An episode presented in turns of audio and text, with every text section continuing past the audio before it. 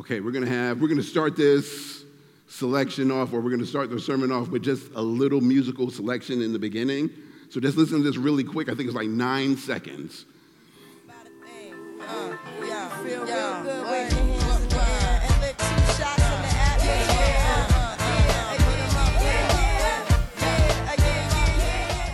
It's supposed to get a little bit longer, but that's okay. The selection that you just now heard from is from Miss Lauryn Hill. And the reason why I selected that song, or I'm actually even talking about this album, is that Lauren, when she made this album, she started to realize that there were certain expectations and assumptions that were made for her as a young black woman. She was an artist and still, of course, is an artist.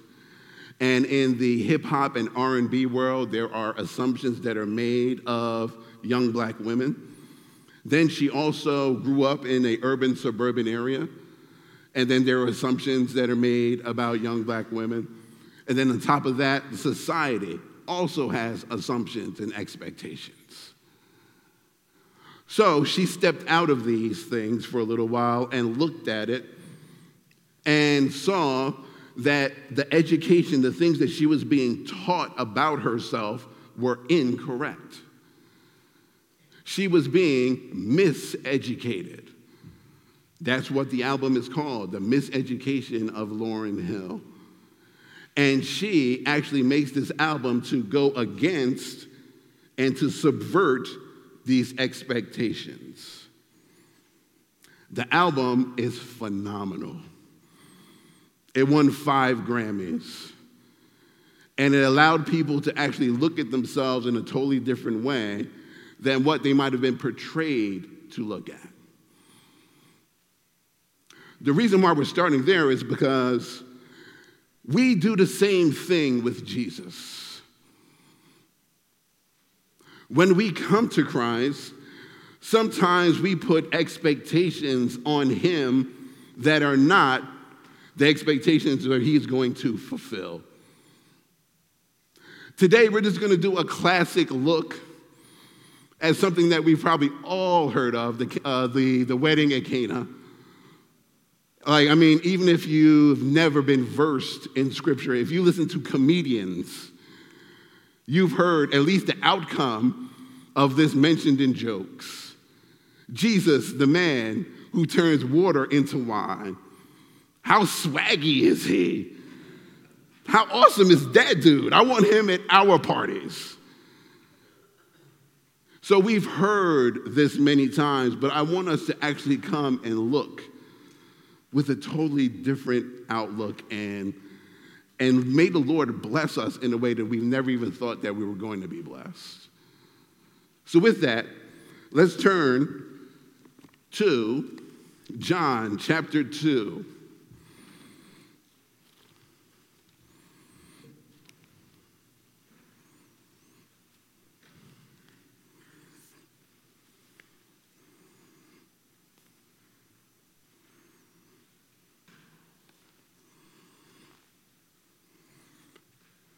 John chapter 2, we're going to look at verses 1 through 12. It reads as such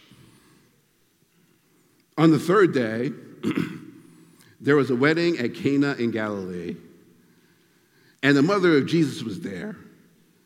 Jesus also was invited to the wedding with his disciples.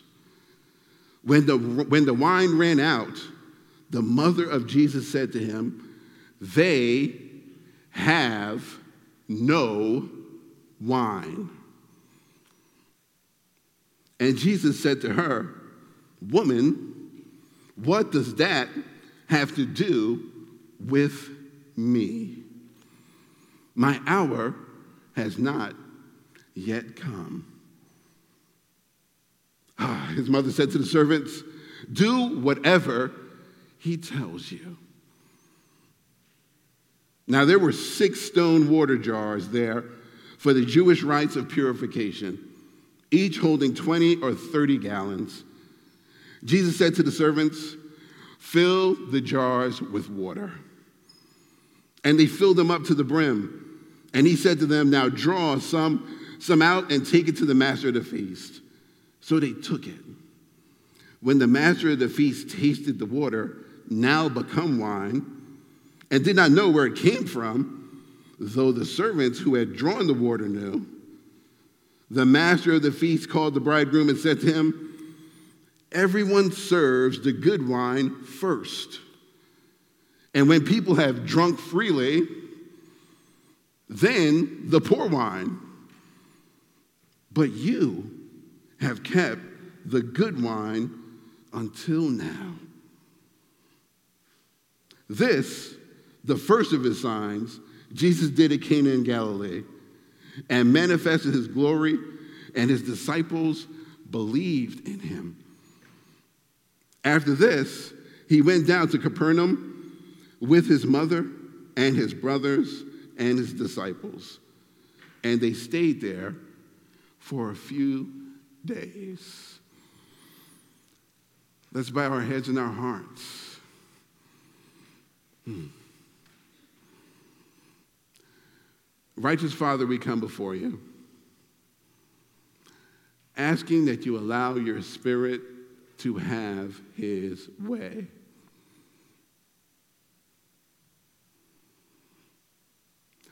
I pray that He prepares our hearts, our minds, our ears to truly be able to hear what you state from your word.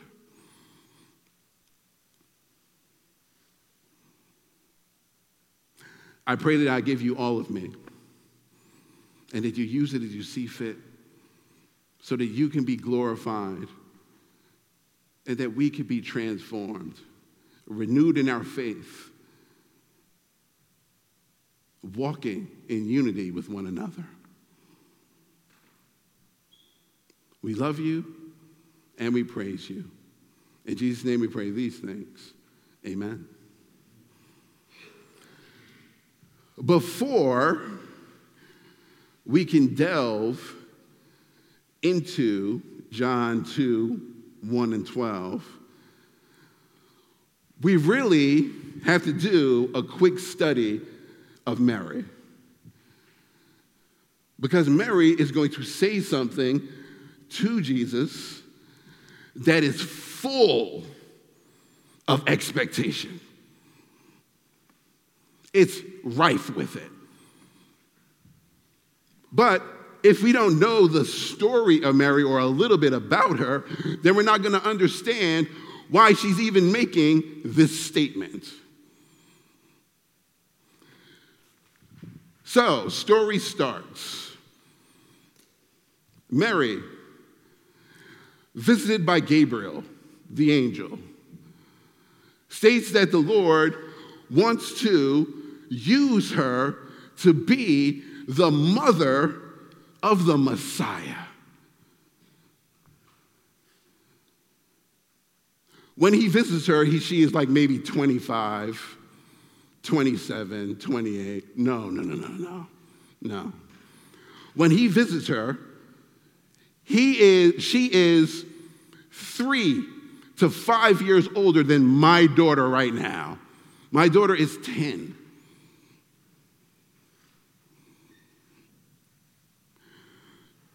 So here is the angel of God asking a little girl to make such a profound decision.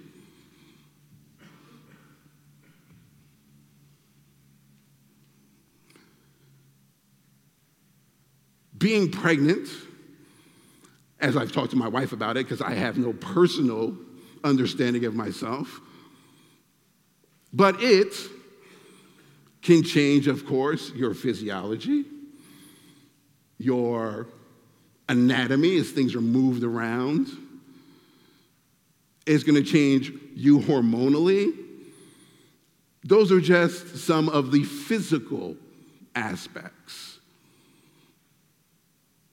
So she has to agree to that. But even more importantly, for her to be pregnant while being betrothed to Joseph could be scandalous. And it's not like scandalous, like, oh, okay, like, like, oh, there goes Mary. Like, how did that happen?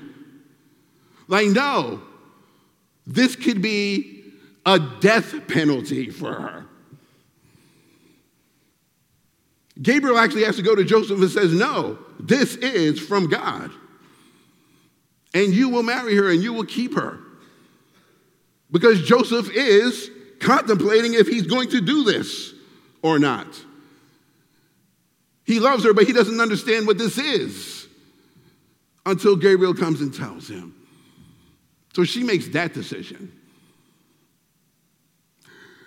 Then, as she goes further on in the pregnancy, they have to leave Galilee and go down to Judea.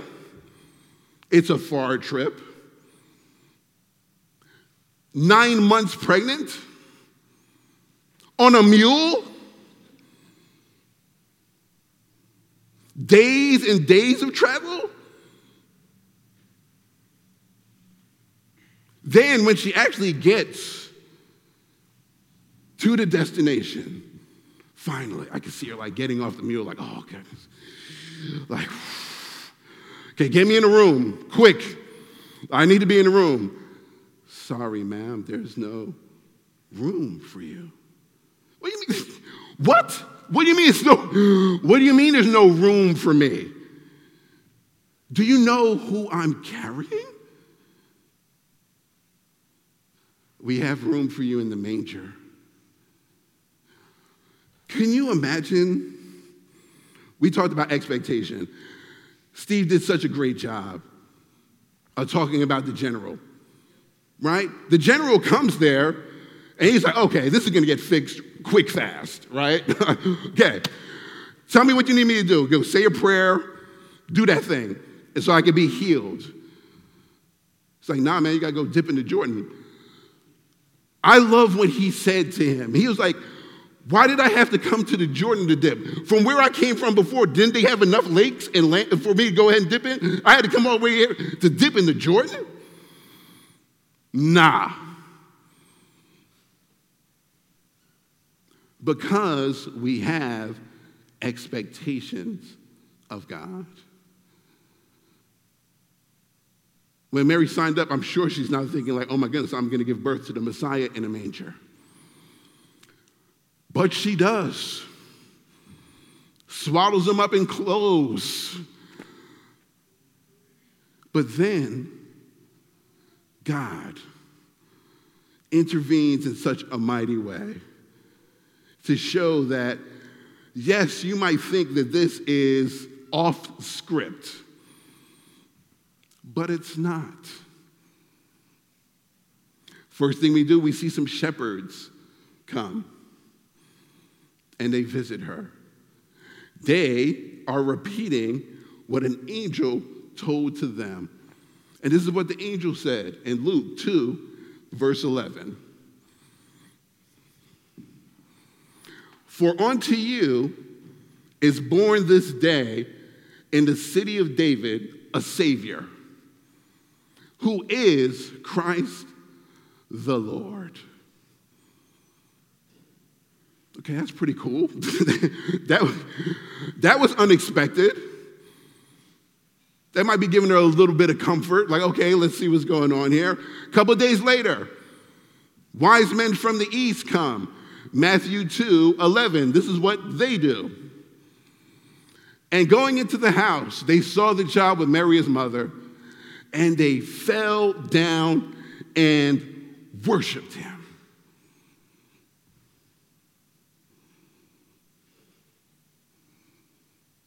Then, opening up their treasures, they offered him gifts gold and frankincense and myrrh.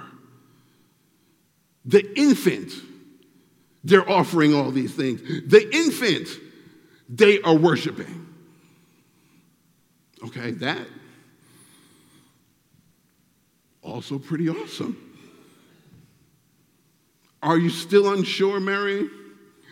They take Jesus to the temple like all good Jews. For him to come before the Lord.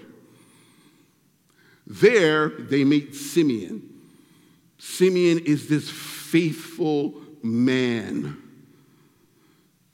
And the Lord declared to him that he would not die until he saw this. Luke 2, verses 29 and 30.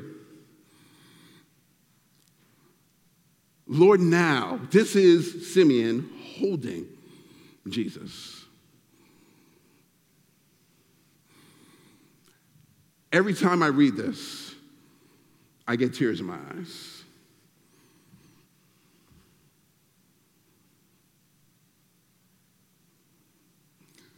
Lord,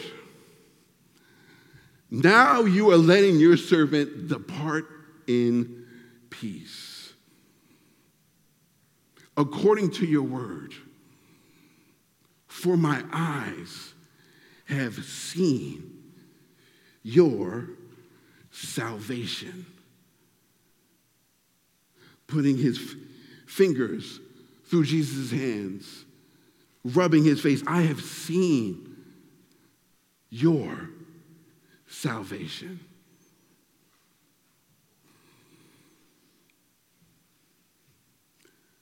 Mary's experiences of all these things that are occurring as she looks onto him, this little one that's now hers, it's summed up in Luke 2:19.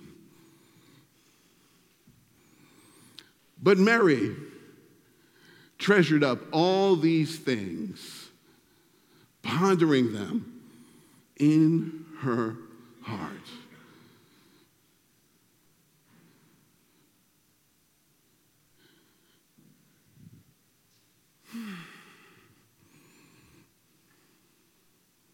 How overwhelming is that? To have all these people come to you at various times and tell you about this child. But then life goes on. No, Jesus grows up.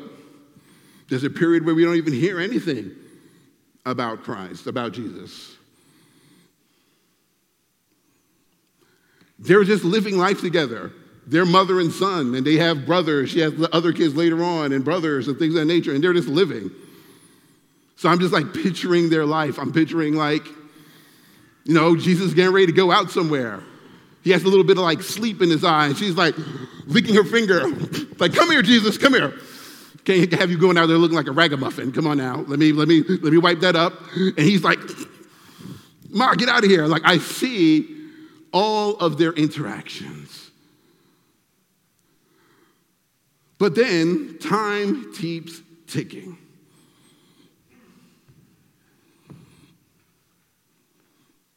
And then Jesus is a teenager. And he's in his 20s. And Mary's still pondering these things in her heart. She knows what's been said about him. But, you know, when is it going to happen? When is he going to do it? I did hear correct, right? Do we know people that we are fond of? We believe that they are so talented, they have so many gifts, and we're waiting for them to use it? It's like, yo, if she does this, she is going to kill it. I'm waiting for her. Like, and you're just waiting, and you're waiting, like, my back is getting tired, man. My quads are starting to burn. I'm waiting, though. I'm going to wait. my knees, my knees, my neck, my shoulder. Is she going to do it? Oh, maybe she won't. Maybe he won't. He's 30. And it's like,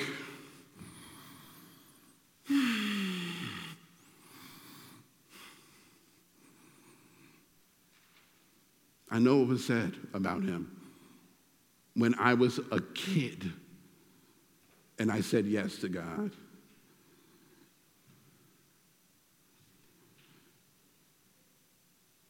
It's been 30 years. What, what? What am I missing? Like the expectation is palpable for her. Maybe for everyone else, you're just like, oh, that's just Jesus. Like, whatever. Like, he does his thing. Like, he's a good dude. Like, I don't have anything wrong to say about him. I mean, he does live in Nazareth, but I mean, other than that, like, I mean, he's pretty cool, right? But for her, she has this expectation of who he is. So now we get to the wedding. Now we're getting ready to have a little bit of fun. This is where it gets fun.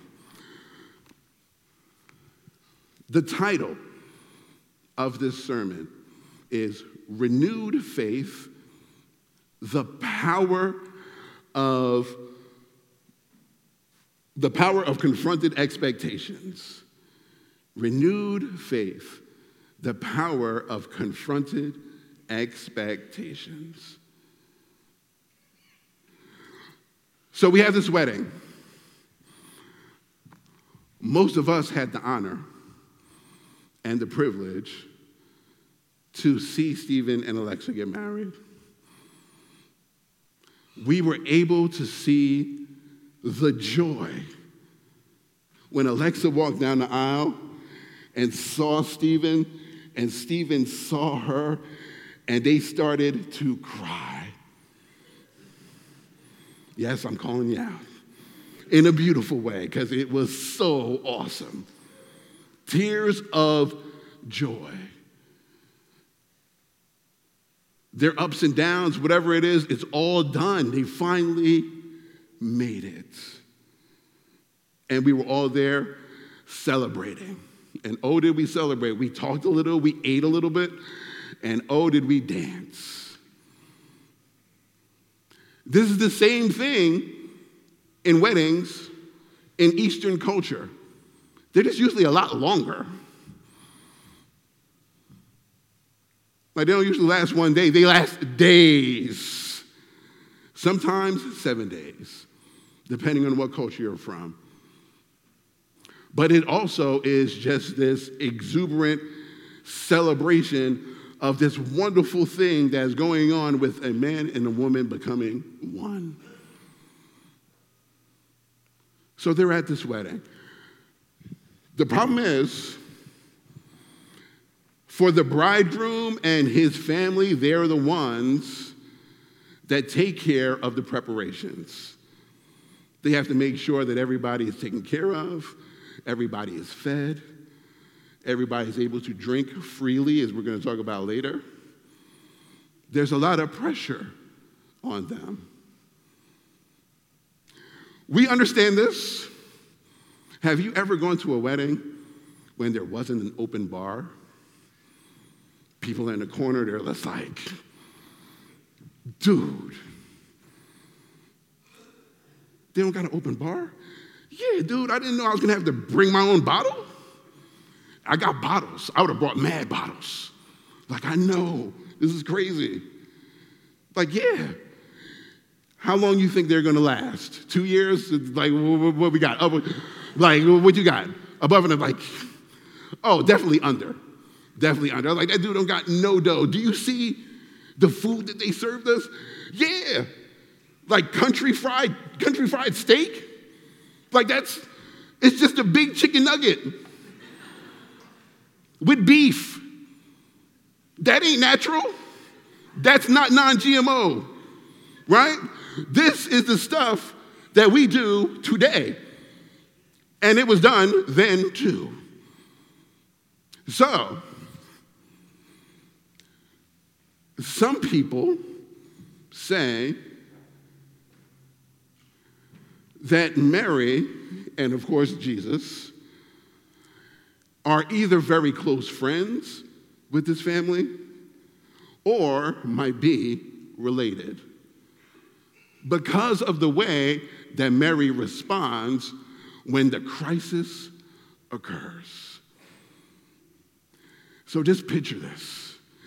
Everybody is having a good time I'm seeing Jesus like in the, the corner with his disciples. He's hitting them with a two step. Like, yeah. In a two step. Judas is on the wall with his, his knee up, looking at Jesus, dancing, ro- rolling his eyes.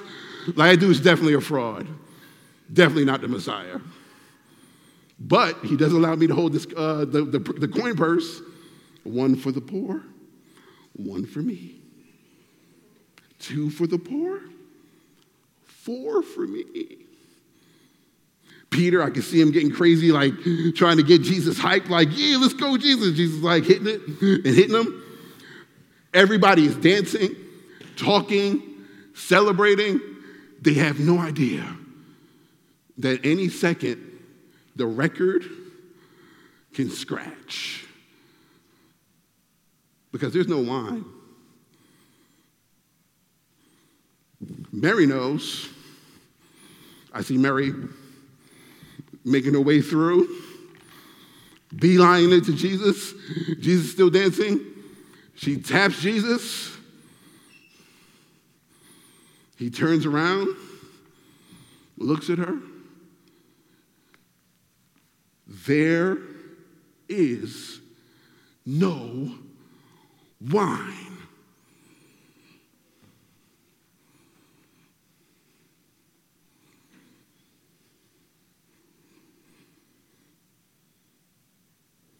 I love that she made it a statement. I love that it wasn't a question. Like, oh, do you know that there's no wine or do this? She's like, there is no wine.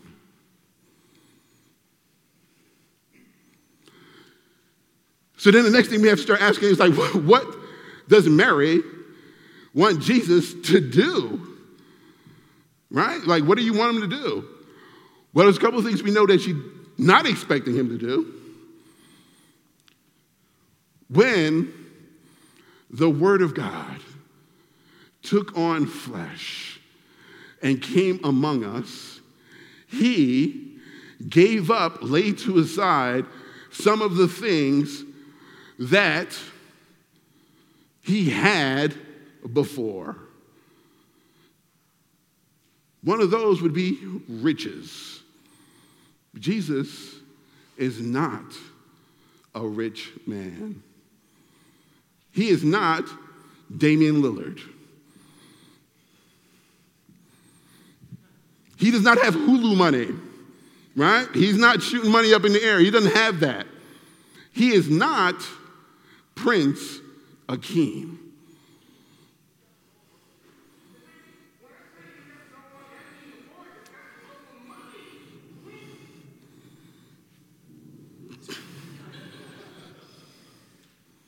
Right?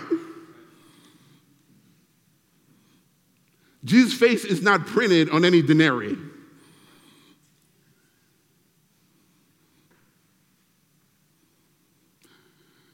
She knows this.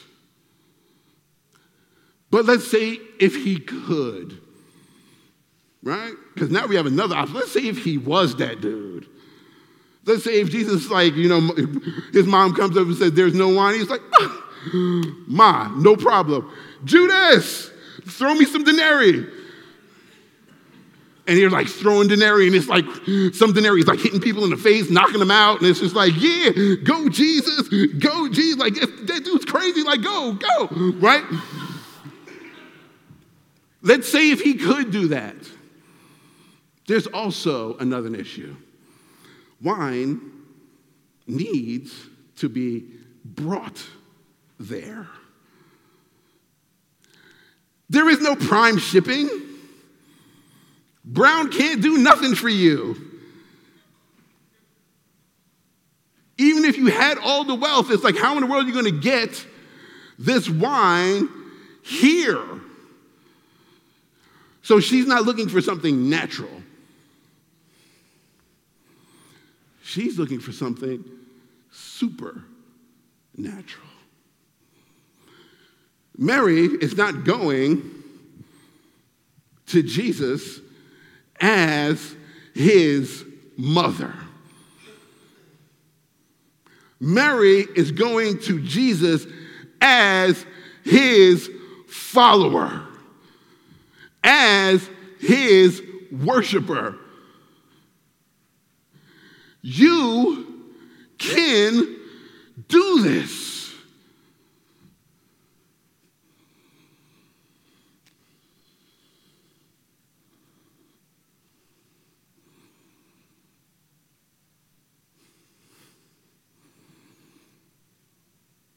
Just hearing that in a vacuum, you think like, oh, this, the answer to this question is going to be like, or this statement is going to be like, of course, mom. I didn't know it was troubling you so much, of course. Nah. Nah. The answer that he gives can be a whoa kind of answer.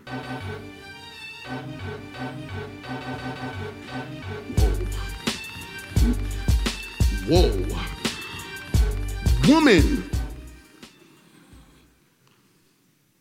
What does this have to do with me?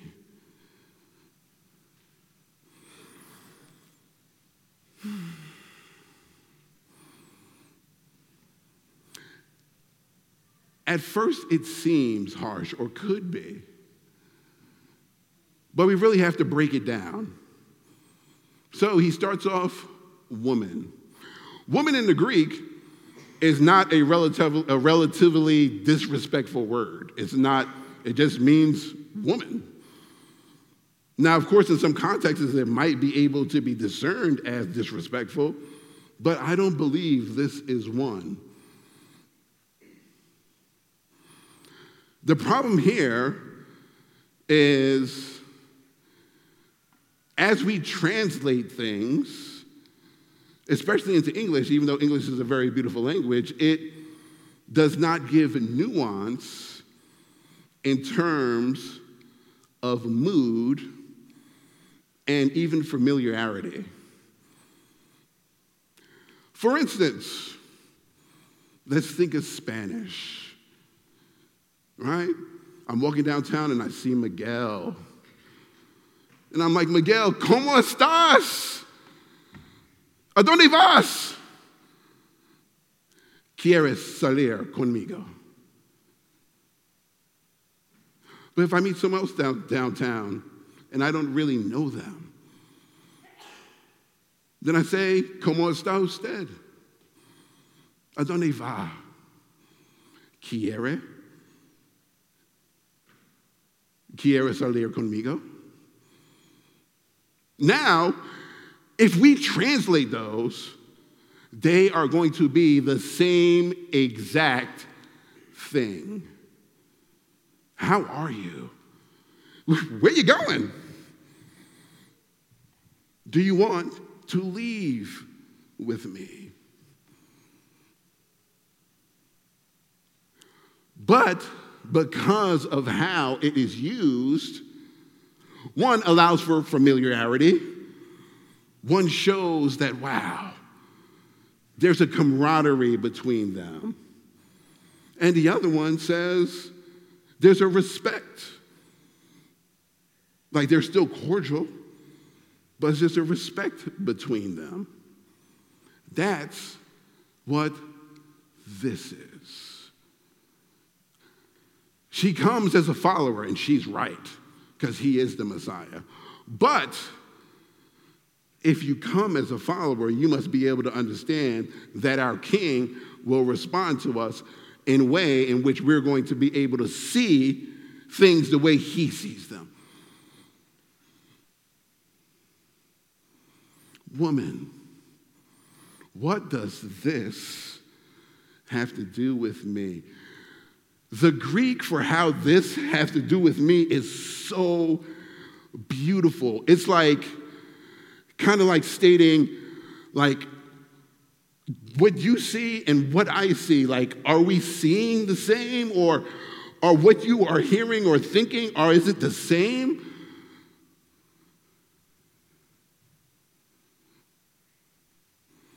Then he hits her with something that's like, okay, what does this mean? My hour has not yet come.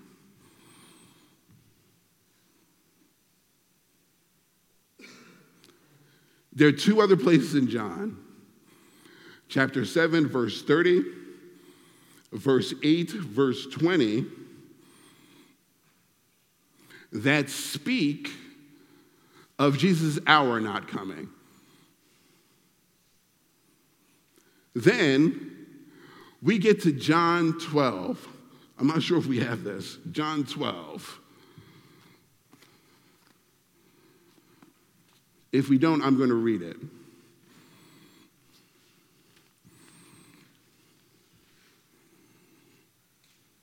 Verse 20, it reads this Now, among those who went up to worship at the feast were some Greeks. So these came to Philip, who was from Bethsaida and Galilee, and asked him, Sir, we wish to see Jesus. Philip went and told Andrew. Andrew and Philip went and told Jesus, and Jesus answered them, The hour has come for the Son of Man to be glorified.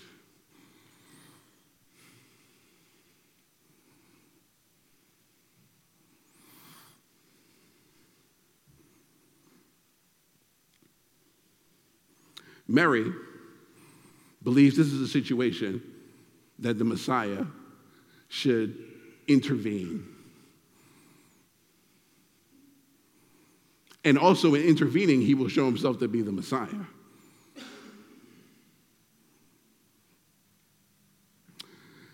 Jesus looks at her and says, What are you seeing? My glorification, which is going to come at the cross and with my resurrection, that is the thing that is going to show that I am the Messiah. My hour has not yet come.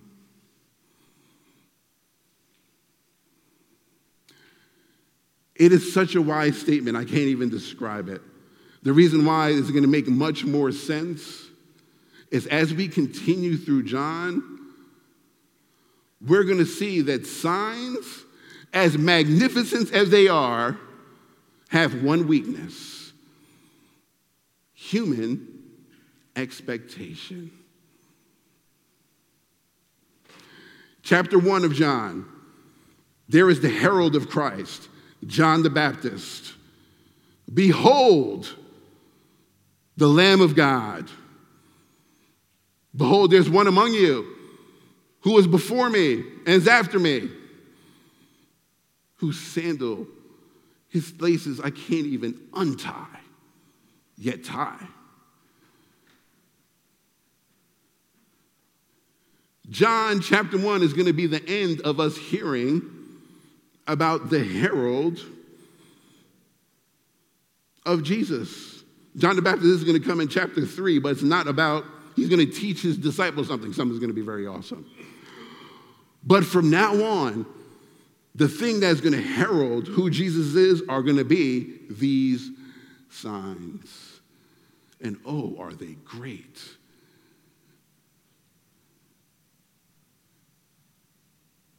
Crippled men walking after 30 years.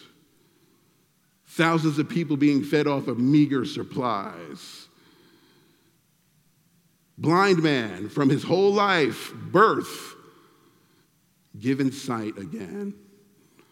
Ultimately, culminating with Lazarus, a man rotting in his tomb, is going to be made whole. You would think that these signs would have people on their knees, but there's going to be so much division. Is he not Mary's son? Is he not Joseph's son? Do we not know him? Has he, has he studied with the Pharisees or the Sadducees? Has he gone to school? Who has given him authority? Oh my goodness, he is from Galilee. No. It's like Jesus' CV doesn't match up with what they think the Messiah is. Like, mm, ZipRecruiter, like, eh. like, why is this why is this dude applying to the Messiah? Like, I don't understand. Like, none of his things match up. Expectations.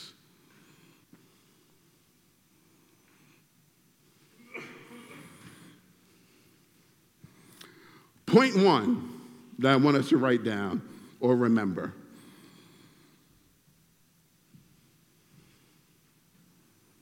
The power of Jesus is revealed when we allow Him to confront our expectations. The power of Jesus is revealed when we allow Him to confront our expectations. My life is not going the way I expected it, Jesus. I am a follower of you. And I understand that you said the world would hate me, but man, it's a lot of hate. Too much hate. I was expecting a little bit of a reprieve. How can you sit back and allow this to happen? There is too much pain.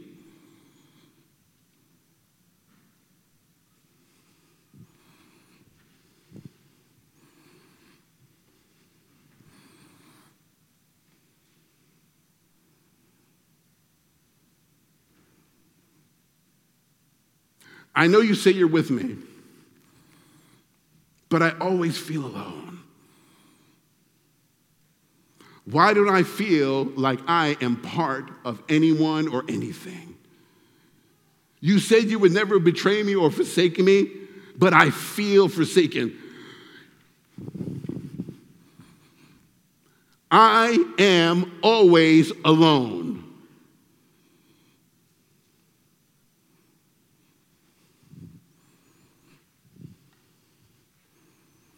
What are our expectations of God?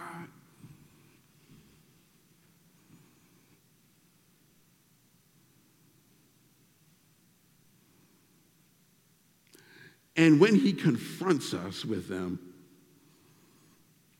are we willing to do what Mary does? Let's continue.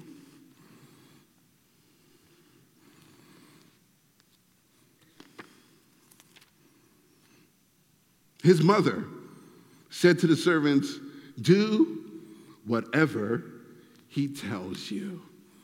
Do whatever he tells you. Point two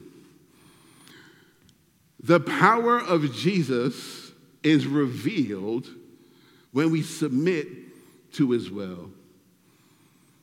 The power of Jesus is revealed when we submit to his will. This could have been another woe moment right? Whoa, it could have been. I don't know about your mothers, but if I called my mother woman, I might have got a telephone thrown at me. Literally, it did happen. DYFS, I'm too old. You cannot go arrest my mother now. It's too done. It's done. But it did happen. Maybe some of you slippers. Chocolate, yes.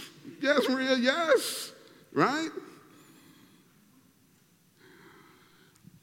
I could see Mary getting really Hebrew with Jesus. She can get ethnic, like, hold on, let me take off these earrings. Let me. Did you just call me woman? What do you think this is? You know, I went from Galilee to Judea on a mule with, guess what? You, you. Do you know that I was in the manger with some goats and other bad me the whole time? with you. And you gonna call me woman? Where my slipper? Like, you 30, but I'll still, I'll still smack you. Don't, don't mess around. But she didn't.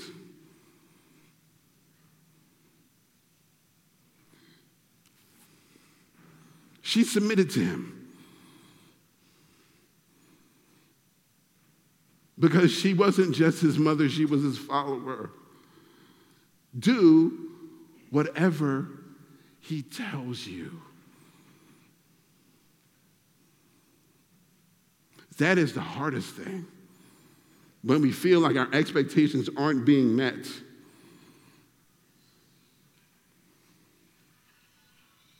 And then Jesus confronts us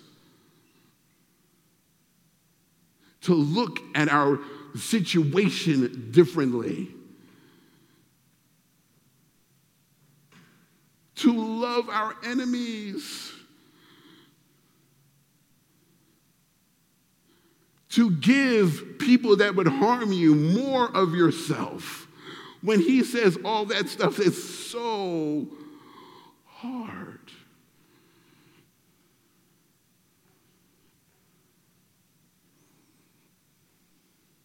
But will we fight him?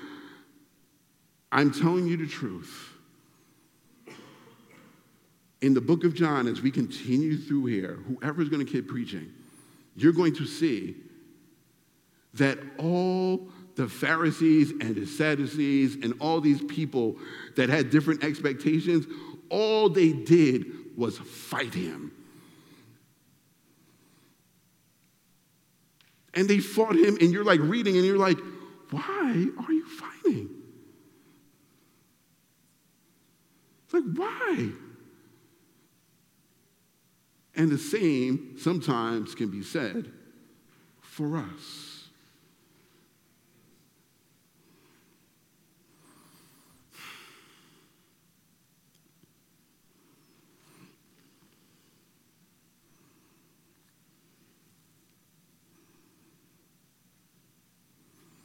Let's continue. Verse 6. Now there were six stone water jars there for the Jewish rites of purification, each holding 20 or 30 gallons. Jesus said to the servants, Fill the jars with water. And they filled them up to the brim. And he said to them, Now draw some out and take it to the master of the feast. So they took it. When the master of the feast tasted the water now become wine and did not know where it came from, though the servants who had drawn the water knew, the master of the feast called the bridegroom and said to him, Everyone serves the good wine first. And when people have drunk freely, then the poor wine. But you have kept the good wine until now. Third point the power of Jesus is revealed when he takes the discarded and uses it to exceed our expectations when Jesus takes the discarded and uses them to exceed our expectations. The beautiful thing about this story, about this thing, is that we really don't know what Mary would have been satisfied with. Like if Jesus would have brought like three pitchers, like, like here, like here's a SodaStream. Like, okay, here, like psh, wine, wine, wine, which she would have been like, great. Or which she'd have been like, mm, you can do better, dude. Like, what's that? Like, what, what we don't know what was going to be satisfactory.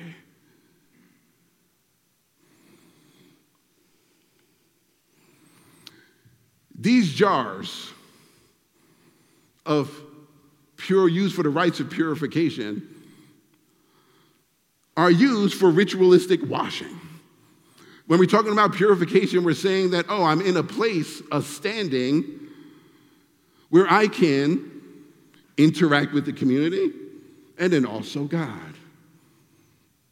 There might be some things that I may have touched. It's called the impurity of contagion.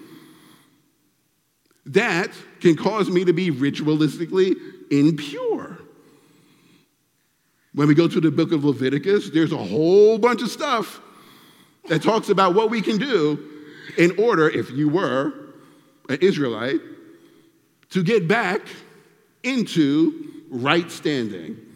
One of these things is washing. Sometimes you have to wash your body, your hands, face, clothes. Sometimes you have to separate yourself uh, for some time, but then you are able to come back into the fold. It's a time of celebration, so nobody's really worried about these jars.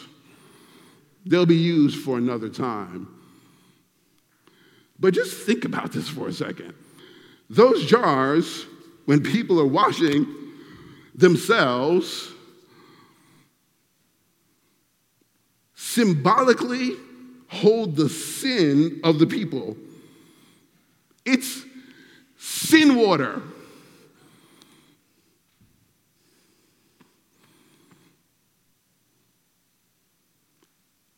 Esa agua no es buena.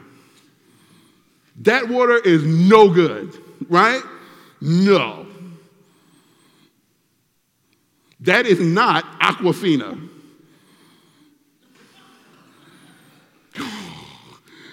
Chris, not that Aquafina. Let's try another one. Like that. Oh, I do love that smile though. That's awesome. That's cool. But not that Aquafina. No, no. We want the yes. It's not Aquafina. That's not refreshing. You don't want anything to do with that water. And here we have those vessels that contain the water, these sin soaked vessels.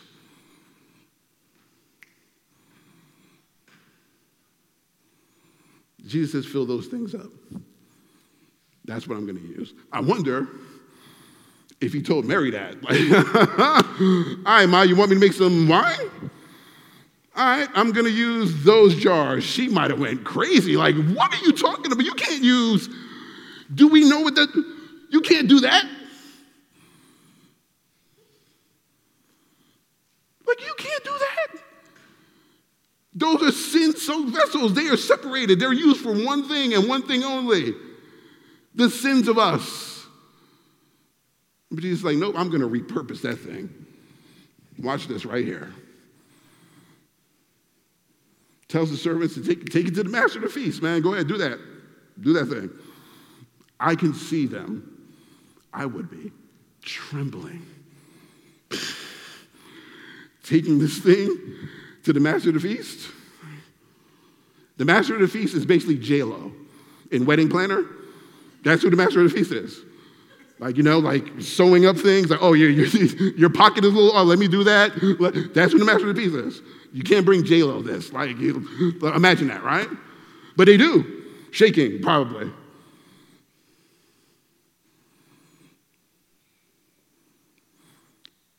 He grabs this and he is starting to. Have you guys ever seen Color Purple? Color Purple?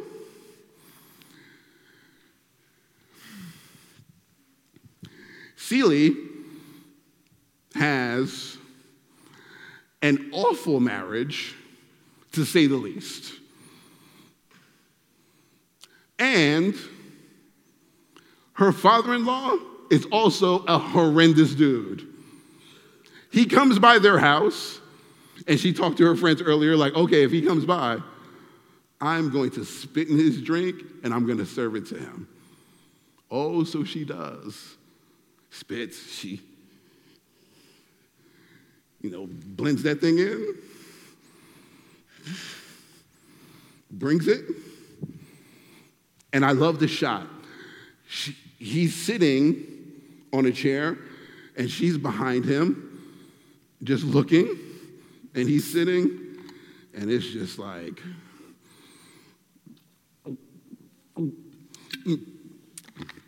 every time I watch that, I'm like, even though I'm like for Celie, like, yeah, get him, Celie. And it's like, but then I see him start dreaming, like, you get, you get heebie jeebies, right? Here they are, giving it to the master of the feast. I see the servants also, probably like holding hands, like, like, dude, if you knew where that came from, man, like, I don't even know what that's to taste like. That's just water in in them vessels. I don't even know. Like, there's like, and this dude tastes it. Probably like drops. Like, where do you, don't even tell me where you got this from. Where, where is the bridegroom? Like, dude, you got to inform me of stuff like this.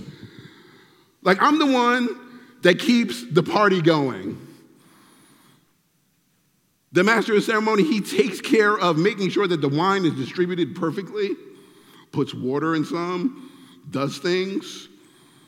So for this, it's like, what are you doing? You saved the best wine for last.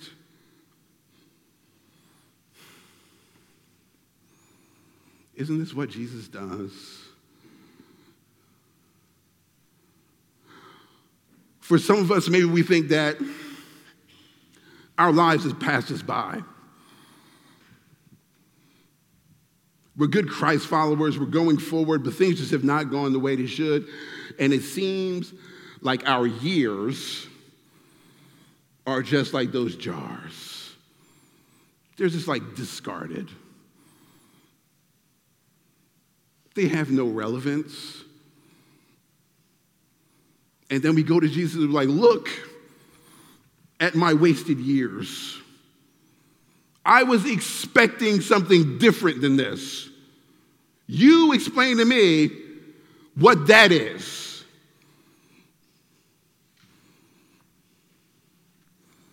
Jesus said, Oh, you think those were wasted years? Bring them here.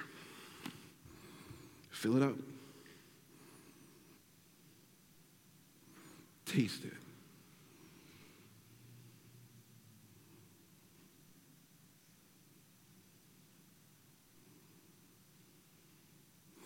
sufferings, heartbreaks, things not going the way we think they should, feeling ignored sometimes. Whatever it is. The Lord can take and does take the things that we would disregard as useless, and He makes them so amazingly potent.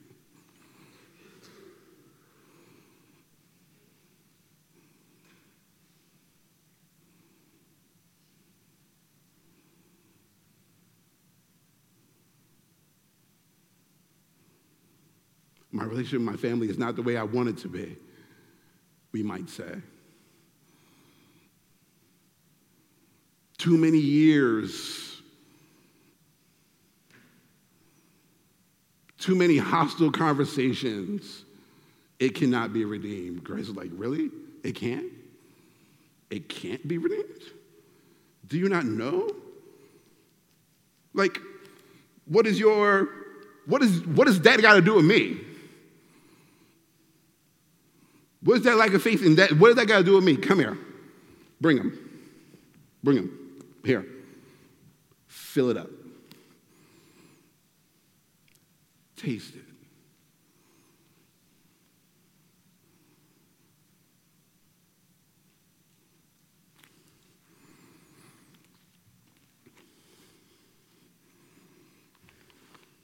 Let's continue. Last point.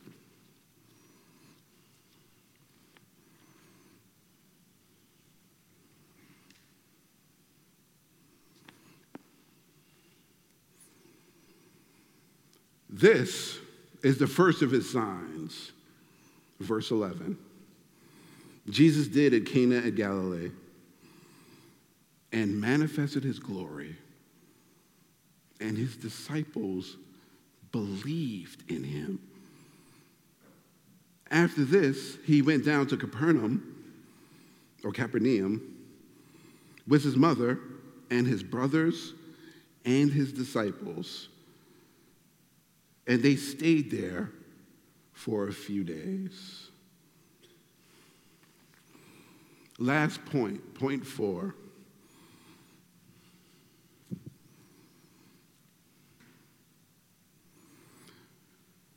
The power of Jesus is revealed.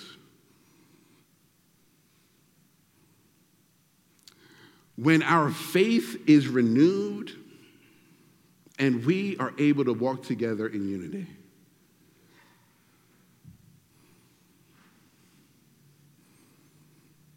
The power of Jesus is revealed when our faith is renewed and we are able to walk together in unity.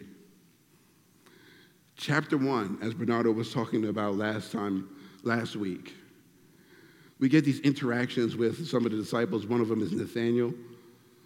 Jesus says, I saw you underneath a fig tree. And he's like, You, you are the Christ. You are the Lord. And then Jesus is like, Wait, the guy said, I saw you underneath a fig tree? That's why you're saying that? I tell you the truth. Heavens will open up, and angels will descend and ascend on the Son of Man.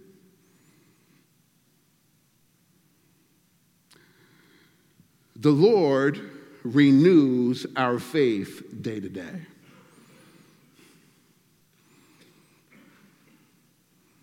And here is an example. He does this magnanimous thing, and it says that the disciples believed in him. It didn't mean they didn't believe in him in chapter one, it just means now it's even firmer.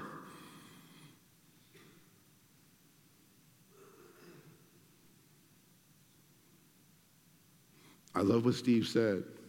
Sometimes there's miracles that happens for us that the Lord does, and we can forget those things. But it is in walking and being with God at all times, Him in our pains, Him doing things that we didn't, Him in our in our failed expectations, dealing with us. And showing us a brand new way of us being able to think and move and be that allows us to renew our faith.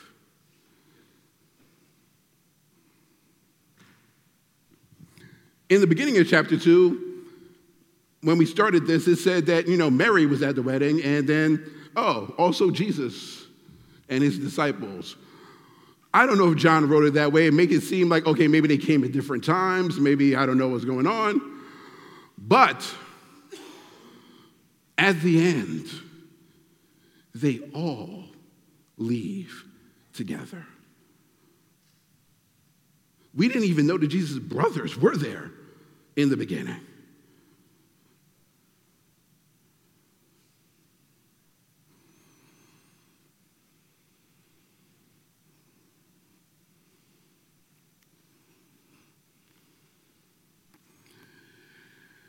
In a divided time, church, a time where people are being drawn to their various sides, various poles. A polarization is occurring. Are you being attracted this way? Or are you being attracted that way?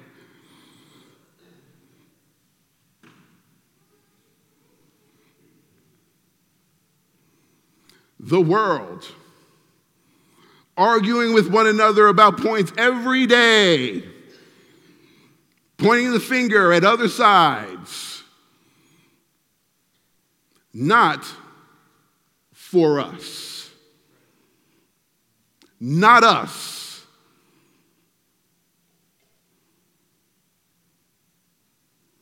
Our Savior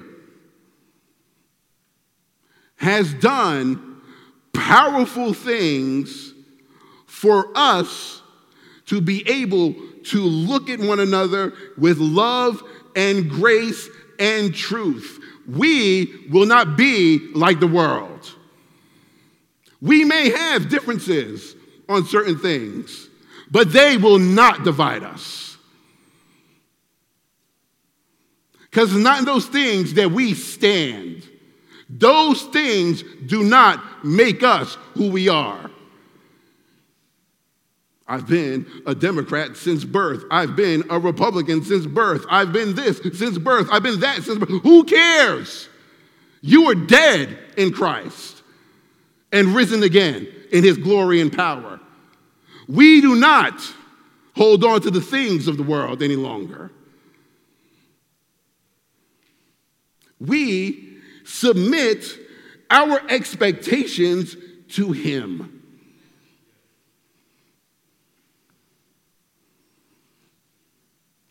Every day as a black man, I go to the Lord and I say, Do you see us? Do you see what's happening to us? Do you care?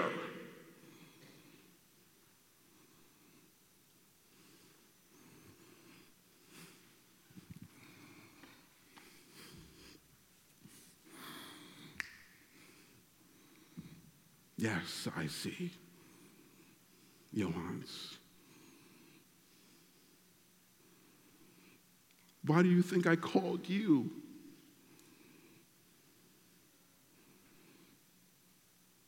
Why do you think I called all those who are feel neglected and hurt to me so that they can go and preach the gospel of reconciliation to the world?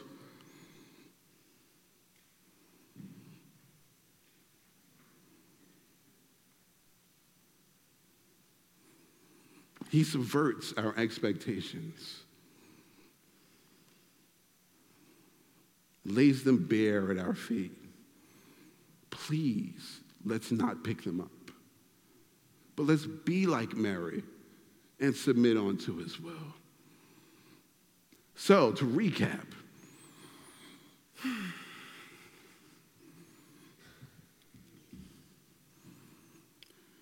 the power of Jesus is revealed when we allow Him to confront our expectations.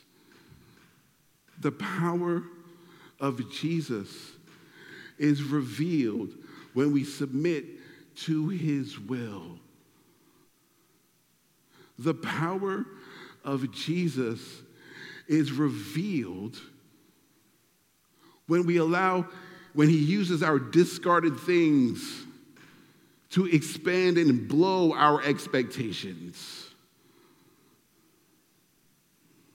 The power of Jesus is revealed when he renews our faith and allows us to walk together in unity. Renewed faith, the power of confronted expectation. Let's bow our heads.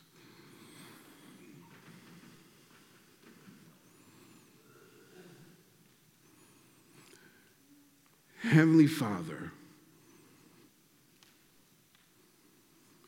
we thank you for being a God that allows us to walk with you in our pain and our disappointment that you even let us come and tap you on the shoulder and scream the things that we feel. Thank you for not leaving us alone in our pain, in our anguish, in our broken expectations. But you redirect us to see things the way you see them. Allow us to submit unto you. So that we can see that the things that we think were discarded, you can transform in ways we never thought. renewing our faith in you, renewing our faith in one another, allowing us to walk hand in hand in unity. You are marvelous. And we praise and adore you. In the name of our King, the only King, in Jesus we pray. Amen.